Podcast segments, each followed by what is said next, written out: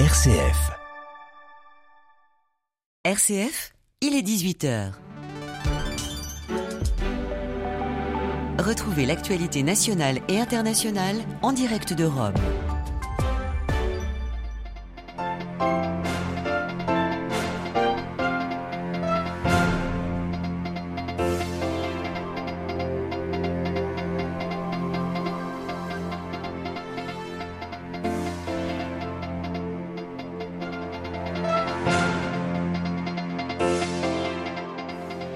Des excuses réitérées et enfin un cercueil 61 ans après l'assassinat de Patrice Lumumba, le héros de l'indépendance du Congo. Nous revenons dès le début de ce journal sur la cérémonie qui s'est tenue ce matin en Belgique.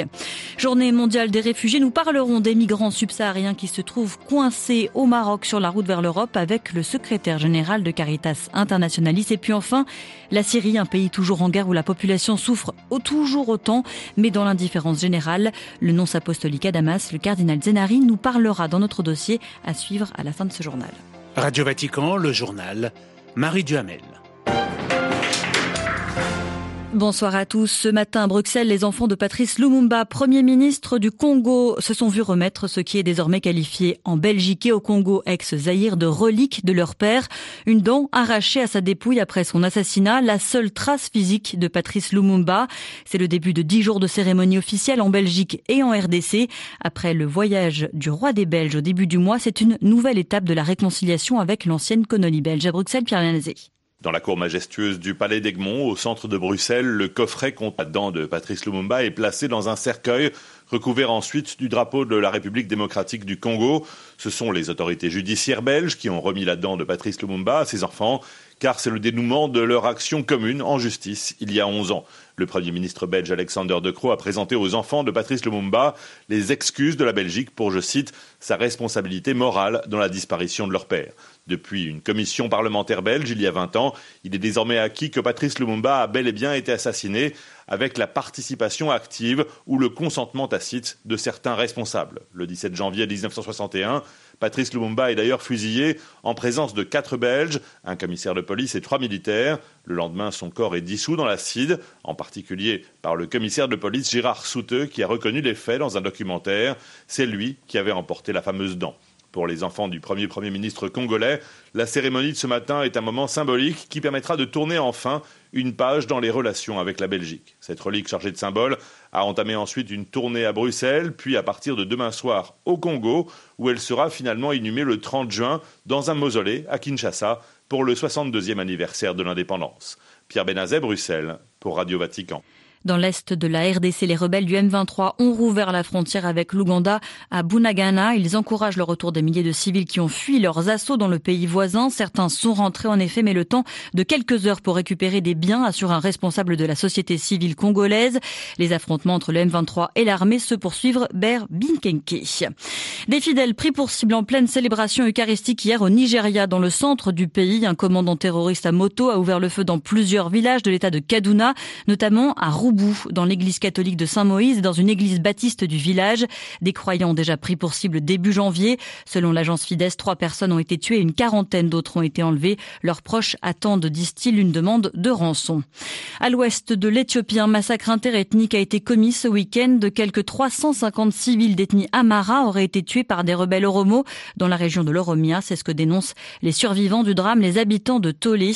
L'armée de libération Oromo dément cette accusation et incrimine les forces pro-gouvernementale. Et une nouvelle cette fois plutôt encourageante venant d'Éthiopie. 19 mois après avoir lancé la guerre contre les rebelles du Front de libération du Tigré, le Premier ministre Abiy Ahmed a ouvert la voie à des négociations de paix sous pression américaine. La crise alimentaire induite par la guerre en Ukraine, ce sera l'objet d'une conférence internationale ce vendredi en Allemagne. Lieu par la voix de son diplomate en chef a accusé Moscou ce lundi de commettre un véritable crime de guerre en bloquant ses exportations quand le reste de la population mondiale souffre de la fin. La guerre en Ukraine qui va rentrer dans son cinquième mois cette semaine, Kiev dénonce aujourd'hui une intensification des bombardements russes à l'est, des représailles après des frappes ukrainiennes ce matin sur des plateformes de forage russes en mer Noire au large de la Crimée annexée en 2014. Ce lundi, c'est la journée mondiale des réfugiés de l'ONU. Fin 2021, 89,3 millions de personnes à travers le monde avaient dû quitter leur foyer pour de multiples raisons. Ils sont aujourd'hui près de 100 millions avec la guerre en Ukraine. Caritas Internationalis contribue à leur venir en aide, notamment au Maroc. Alois John, son secrétaire général, s'est rendu récemment à Oudja, à la frontière avec l'Algérie, où des migrants d'origine d'Afrique subsaharienne se retrouvent coincés. Ils ne peuvent pas aller en Europe et sont dans l'incapacité de rentrer chez eux.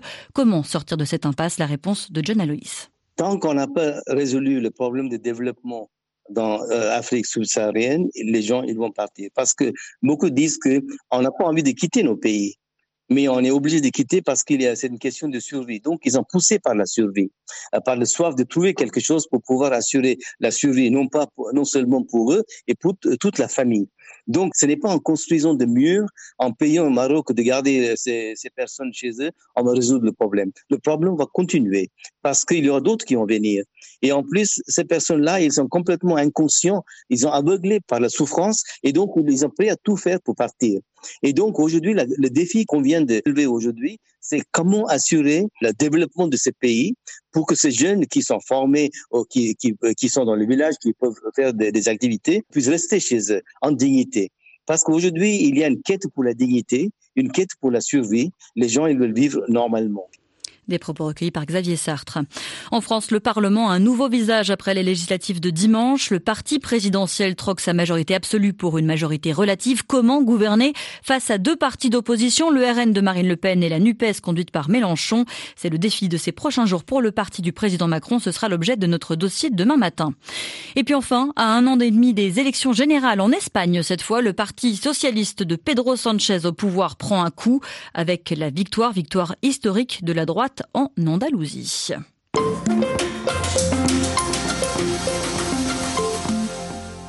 N'oublions pas le drame de la Syrie, c'est l'appel du pape François ce matin devant l'église grecque Melgite en synode à Rome. Ce soir, nous donnons la parole à l'un des visages de l'église catholique en Syrie, le cardinal Mario Zenari, nonce apostolique à Damas, un témoin privilégié des souffrances du peuple syrien.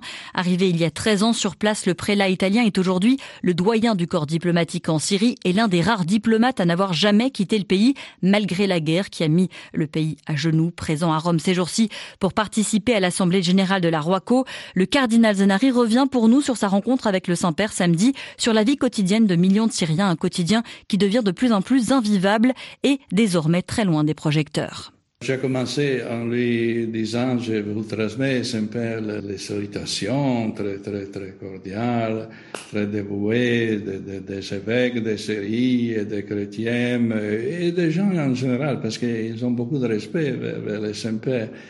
Mais je dis, malheureusement, je vous, je vous porte ici sur votre table aussi la souffrance qui, qui est pire de la souffrance que, que je, vous ai euh, transmis l'année passée. Et aussi, aussi, je dis, j'ai aussi la tâche de vous porter, transmettre pas le désespoir, mais, mais le manque d'espoir de beaucoup de gens, beaucoup de gens, beaucoup de chrétiens, beaucoup de, de jeunes qui ne voient pas la sortie de cette crise, qui voient que la, la, la série est oubliée, disparue d'immédiat parce que ça fait deux, trois ans qu'on a parlé beaucoup de la crise du pays, notre voisin, euh, le Liban, qui continue malheureusement. On a parlé du Covid et maintenant, depuis quelques mois, on parle de l'Ukraine et la Syrie, les gens s'aperçoivent qu'ils sont oubliés. Vous avez évoqué la, la guerre en Ukraine. Quel est l'impact de cette guerre aujourd'hui sur la Syrie? Bon, on, on, sentait déjà la crise, même avant la crise euh, de l'Ukraine venir, surtout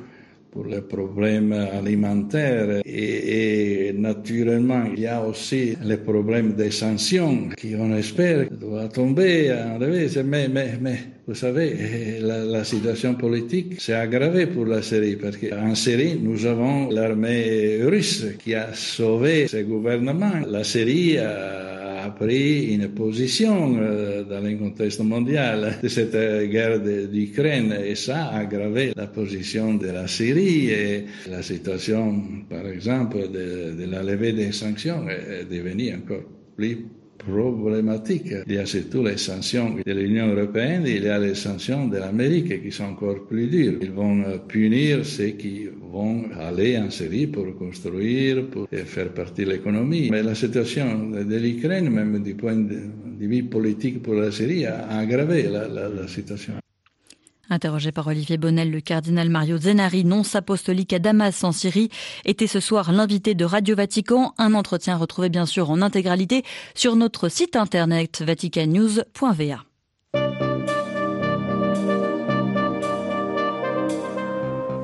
Voilà, c'est la fin de ce journal. Merci de l'avoir suivi. Merci de votre fidélité, de votre écoute attentive.